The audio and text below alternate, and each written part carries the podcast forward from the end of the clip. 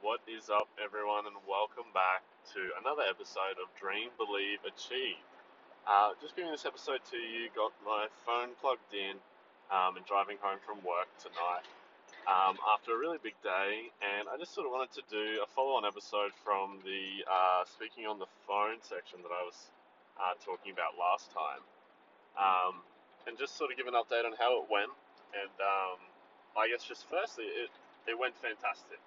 Um, it was much, much better than you know I thought it was going to be, and the false assumptions that I had in my head on that sort of played on the fears.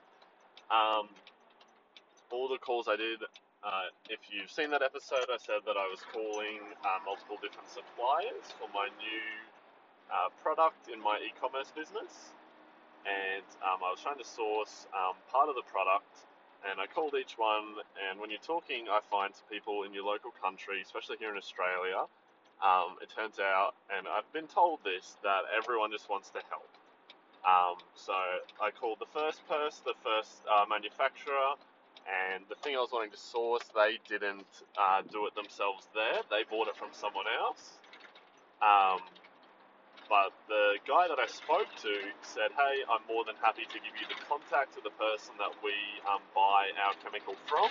I'll email it through to you, and I'm sure you'll be able to get onto them and um, source it from them." So you know, he sent it through with a lovely little message, and you know, he totally didn't have to do that. As I said, um, made it clear to him I wanted to be honest that you know, I was developing something that would compete with his company. Um, but he was more than happy just to try and help. Um, then I called another company, and it was a very similar situation. They uh, didn't use the chemical at all, um, but suggested a different manufacturer that I could then go to, um, who distribute widely across Australia, and I was able to then inquire with them as well. Um, so it was absolutely fantastic, and I've then been able to follow up on it and get some samples arranged. Um, so you know, just like we said, there was nothing really to worry about.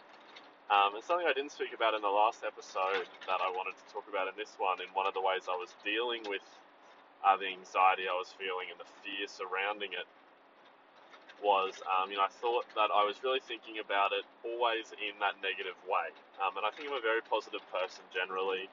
I usually don't uh, devolve into any sort of negative thinking, but I really had my mind wrapped around, you know, associating um, these phone calls with fear or with anxiety.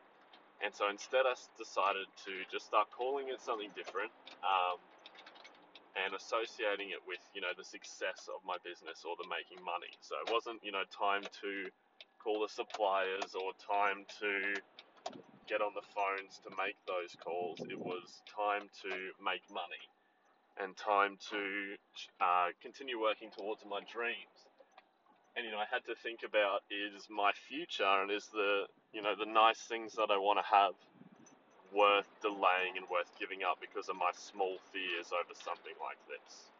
So that was sort of something I kept coming back to, and that helped me you know think about what's really important with it and um, help you move past any of that fear or anxiety I had. So I just wanted to share that as you know might help someone else out if they're in a similar situation. Um, but yeah, so that's all uh, we're going to talk about for today's episode. Thank you guys so much for tuning in. Um, I'm looking forward to the next one tomorrow. I apologize for missing a couple days uh, there, um, but you know we're staying more and more consistent as we go along. So thank you guys so much. I hope you have an amazing day and continue to believe in yourself and chase your dreams, and we'll change the world together. All right, see you later. Bye.